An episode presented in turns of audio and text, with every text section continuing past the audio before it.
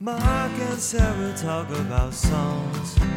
Talk about songs. Talk about songs.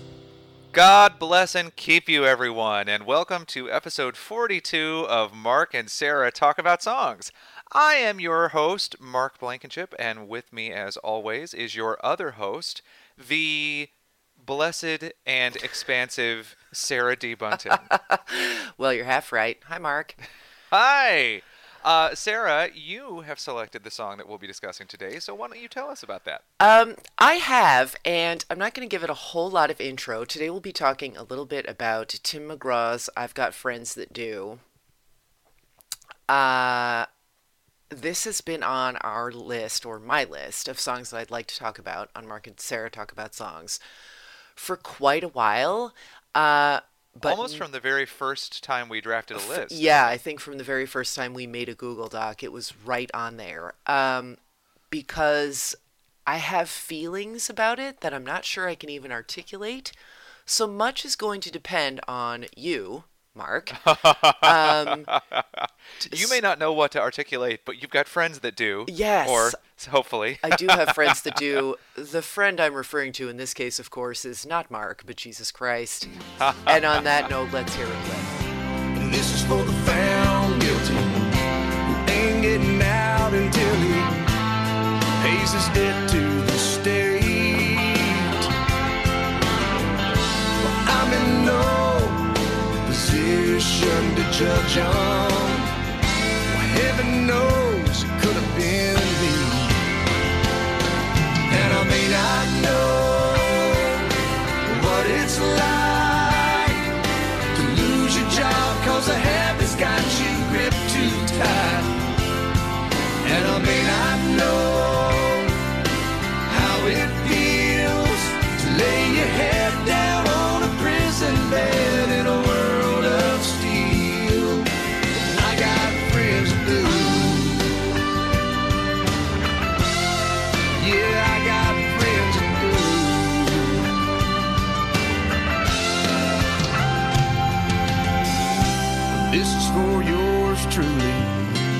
Just a little verse to remind me we all got somewhere to turn.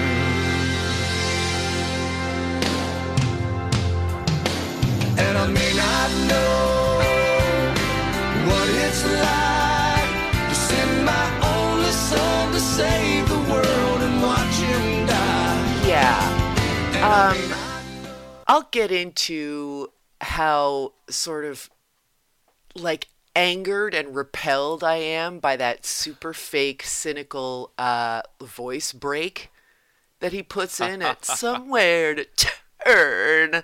Like, g- fuck off.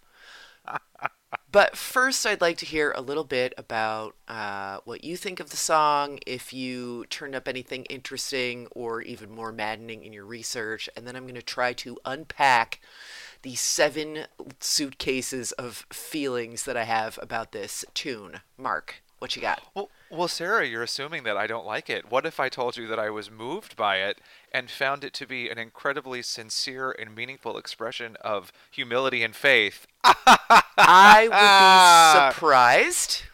Ah, well, I didn't.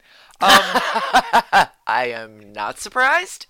here's the thing. I would say that my primary response to this song is less anger than it is fatigue. like, like, oh God, okay.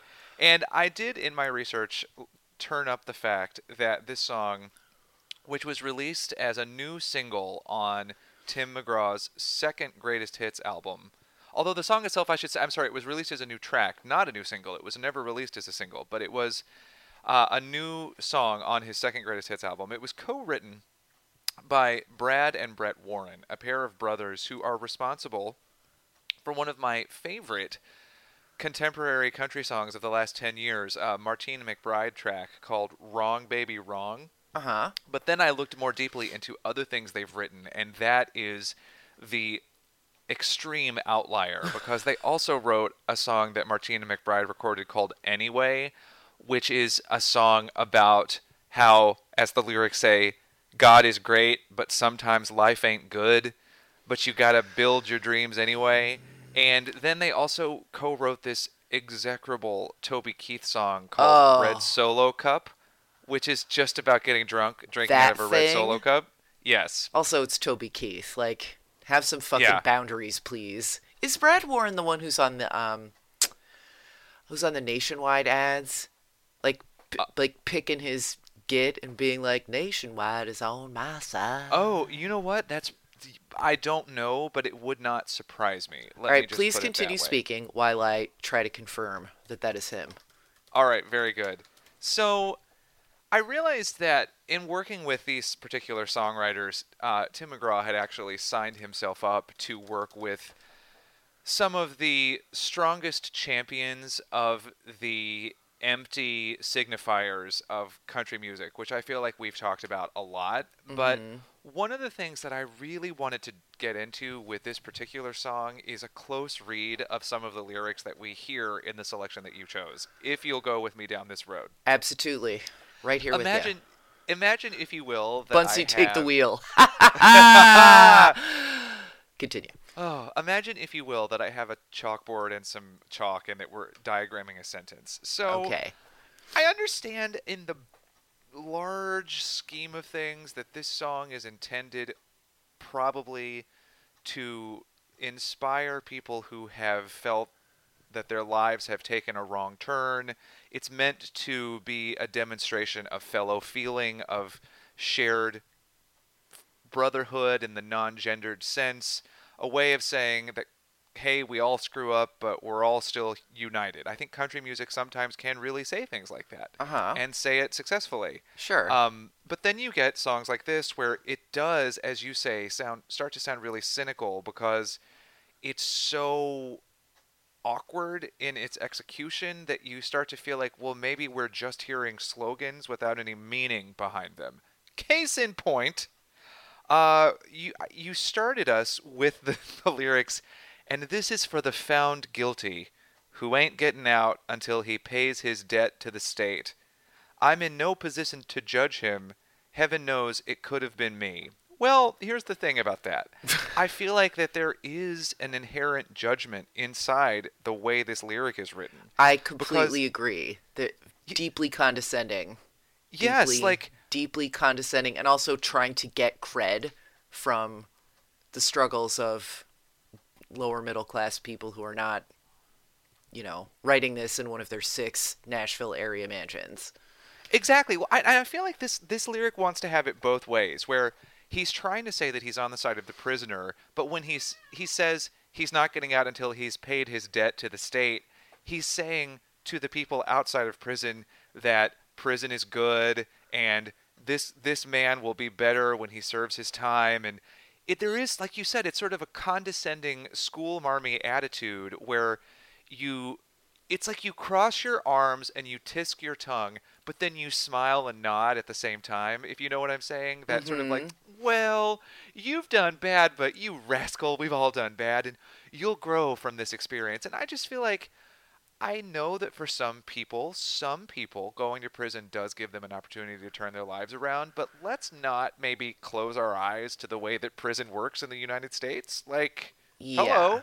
And I I you just- really don't feel and I don't wish to impute like there is a little bit of like jail splaining happening here that I suspect if uh, Mr. McGraw were honest with himself um, is not including the experiences of the vast majority of prisoners in this country or interfacers with the legal system who are people of color. Like I think he's thinking of a specific Caucasian American, Travis, who's locked up on his fifth DUI. Uh, you're exactly. He is literally. I had the same thought. He is literally only thinking of good old boys who occasionally get picked up because, like you said, they're drinking. Or I thought maybe somebody has a meth lab. and yeah, or prison selling was supposed to turn them selling their mama's Vicodin. Well, and here's the thing: that scourge is real and Yeah. horrifying. And but here's the other thing: when Tim McGraw says, "Heaven knows it could have been me," no, boo boo, it couldn't have been because you're super. You're a super famous country star who was in that fucking movie, The Blind Side. You are now exempt from prison, and. I one of the things I hate the most. Okay, before I was fatigued. Now I'm getting worked up. one of the things that I hate the most is empty attempts by popular musicians to say that they're just like everyone else. It's it, it's so full of shit. And I completely respect the fact that it's difficult to walk the line because on one hand you As don't want to become ex- ah, because. Johnny Cash had that cred for real. 'Cause he had he been could to go prison. into Folsom Prison and say tell people some shit about some shit because he knew it his- firsthand. his ass had been to prison. But I feel like you don't you, you don't want to become the kind of celebrity musician who is only singing about how hard it is to be famous. But if you're gonna become a celebrity musician who tries to sing for the people, don't lean so hard on saying I'm just like you. There's a difference between saying I can empathize or I perhaps can imagine or understand than than saying I'm just like you. It's sort of going back to the Jason Isbell conversation that we had. He is able to construct portraits of empathy without condescending and saying, "Ah, hey buddy, I'm just like you," because no you're not. And I just again, it's a very difficult line to walk and I realize that I'm probably being hypercritical about this, but it drives me crazy and situations like this are why because then it becomes like you said really cheap. It's like it's like when Hot Topic is selling a CBGB T-shirt. You're just Yeah. commodif- you're commodifying someone's actual messed up pain in an attempt to get them to pay you money on behalf of it. It- it- Yeah, ugh. Like via a punk club, which like a pop-up store in a mall is against everything that everything that that is. And right. on top of that, like I referred up top to the sort of choky, um, that cho- fake choky moment, which did feel very, it did feel very ersatz to me. Yes. Um, I didn't buy it at all, and the lyrics. Well, let me back up. I first heard the song, if I'm not mistaken, on American Idol. I forget who uh, essayed it for that competition. But that is one of those songs that it was like I would have been better off sticking with the like American Idol iTunes download yes. instead of finding the original because here's the thing about this song. And as you mentioned, we've spoken many times about like um, construction concerns that are particular to country music. Um, and I think that yes. you can tell you're being manipulated, you resent being manipulated, and yet the physical oral build of the song is extremely effective and cynically so. Like, it starts out fairly plain spoken, it's just him. He's not auto tune harmonizing with himself Right. the way we hear in the later verses. Um, but then, like, the second verse where he starts talking about um, you know, this is for the lost junkie. Like, okay, like just the term junkie, like there's just, he's trying to get to compassionate, but he just doesn't Yeah. quite, he can't quite get there. Like, he's still, there's like a gap between him and any like felt understanding, at least lyrically, I don't know Tim McGraw's life, uh, between him and any felt understanding of this experience. And just the fact that the Right. title of the song is I've Got Friends That Do, it's sort of like Yes. trading on other people's, like, um, I don't know, grief cred or addiction cred to be like, maybe you think I don't understand you, but Yeah, I've you got know- friends with your problems. Like, mm. first of all, just shut up and be a friend instead of this garbage time lyric that's like, oh no no no, I get Right. you, man. Like I I fucking doubt it, but all right. And then, and I'm not an observant Christian, but I am a Christian, and I find it presumptuous in the extreme that he goes from patronizing uh, people with substance abuse problems, uh, people who are locked up, and p- people who are like, I guess, lonely or like socially Right. awkward. I guess is where we are in the first verse. Then we're into like troubles with drugs and the law in the second verse. And then he's like, "Well, I'm I may not know what it's like to send my only son to save humanity and then have to watch him die fucking h- horribly. Like crucifixion is, a- Right. aside from being burned alive, pretty much the worst way to go, right? And then he's like, "Well, I may not know what that's like personally, but the subtext is, well, actually, I think I do." Like he's equating himself Yeah. with Well, and then so let me. God, and it's it's like, eh, pl- uh, Let yeah. me quote directly please, from that I've lost the power Well, of let speech. me back up Go a ahead. bit and say one thing. Yes, the way you said it is what I was trying to get at, which is that you acknowledge in the song that you have never been a junkie, you've never been to jail, but then you say, "I totally know how you feel because I talked to a junkie one time." Guess what, boo? I don't need your kind of help.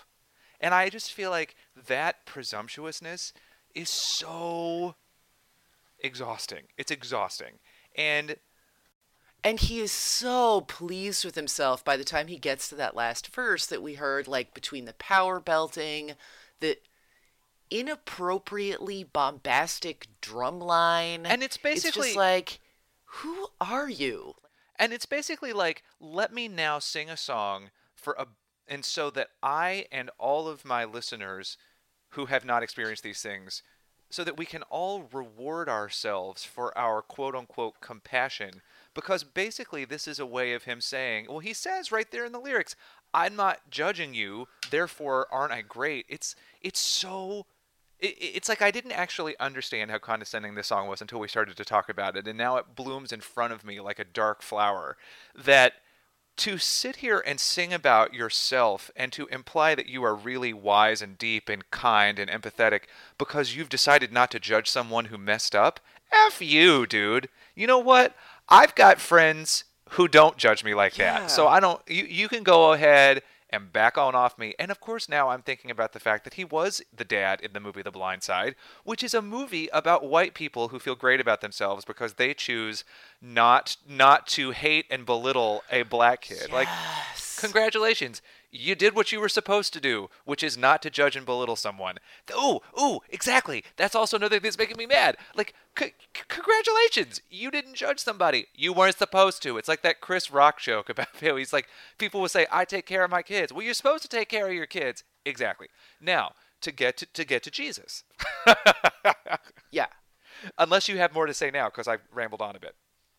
I yeah, no, I really don't. It's just very like it's utterly pleased with itself for basically um Yes. othering everyone. Yeah. Except himself and like Faith Well- I guess. I don't maybe he's othering her too. No. Oh, women are also aren't in this at all, basically. Um, so yeah, like anyone who is, i- you know, weak enough to have become addicted to drugs, um, dumb enough to have gotten their asses locked up at, without being able to afford a good lawyer, um, and doesn't use those opportunities, quote unquote, to get right with Jesus, is being condescended to uh, and yeah, othered, like whatever. Not to be a pinko about it, but it's just like the more times you listen to it, and the sad thing Yes. is, like, it's an, actually a pretty good like melody line, but what he chose to do with it, like, I just resent. I resent that I know every word, including all the little like crappy by numbers guitar bits, and I can slay this at karaoke. It's right in my range. Right. And yet I can't because I don't want to be associated with it. Well, Back okay, then Jesus, taking all Mark of those Lynch. points, correct, they are correct. Then when we get to the bridge, he says, "This is for yours truly." Just a little reverse to remind me we've all got somewhere to turn.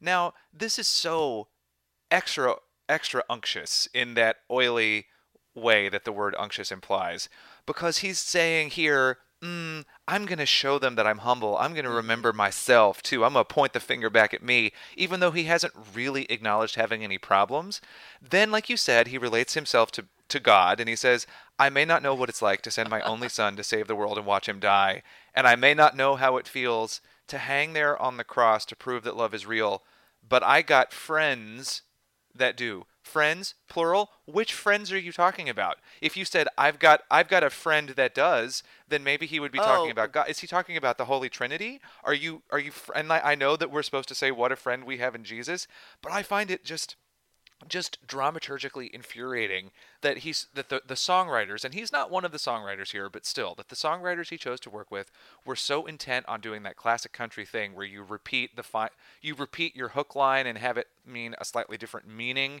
at the end. They were so intent on that gimmick that they that they eliminated all Yeah. sense. You have to bend yourself into a pretzel Yes. to even understand what this is. You just know vaguely that it's about jesus. And so i guess you're just supposed to clap and not think too hard about how the the logic completely falls apart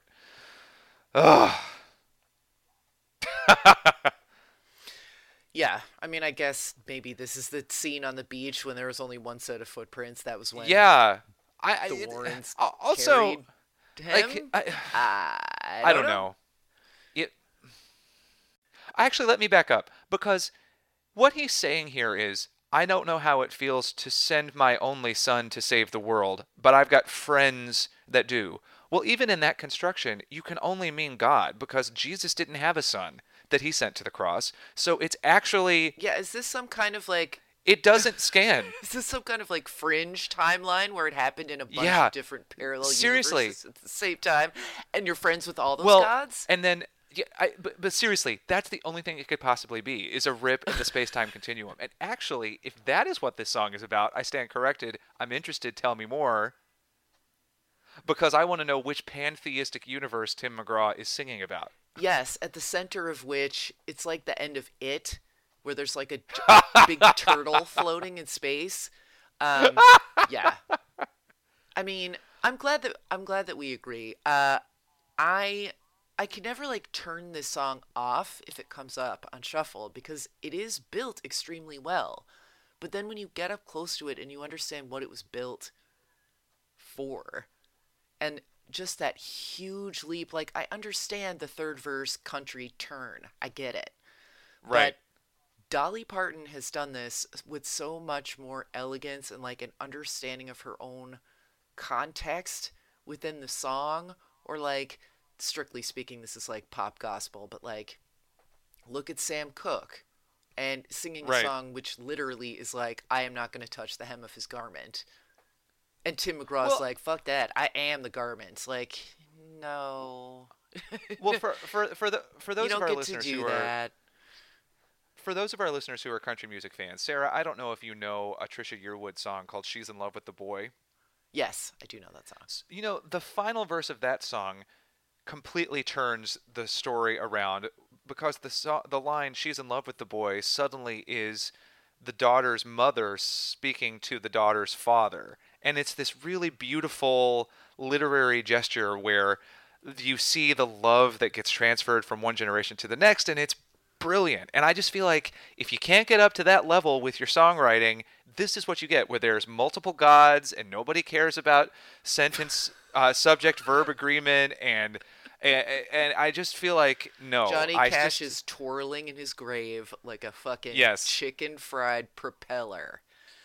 So with that image i will say you and i are friends who don't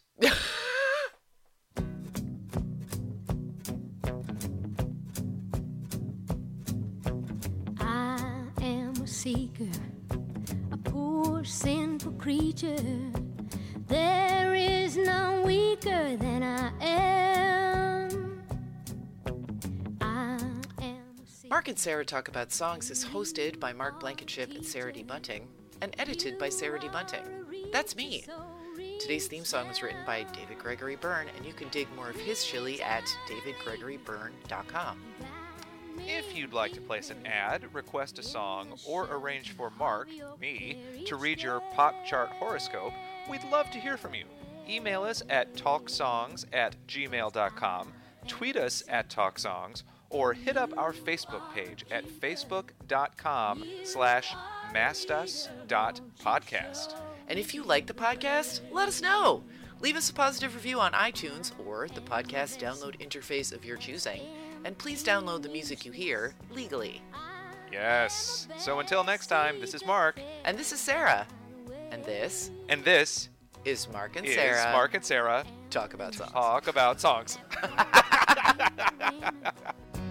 You are my last hope, don't turn me away. I am a seeker, a poor sinful creature. There is none weaker than I am. Mark and Sarah talk about songs. Talk about songs. Talk about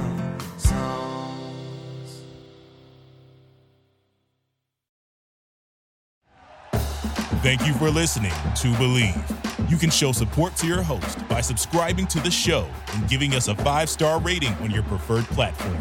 Check us out at Bleav.com and search for B L E A V on YouTube.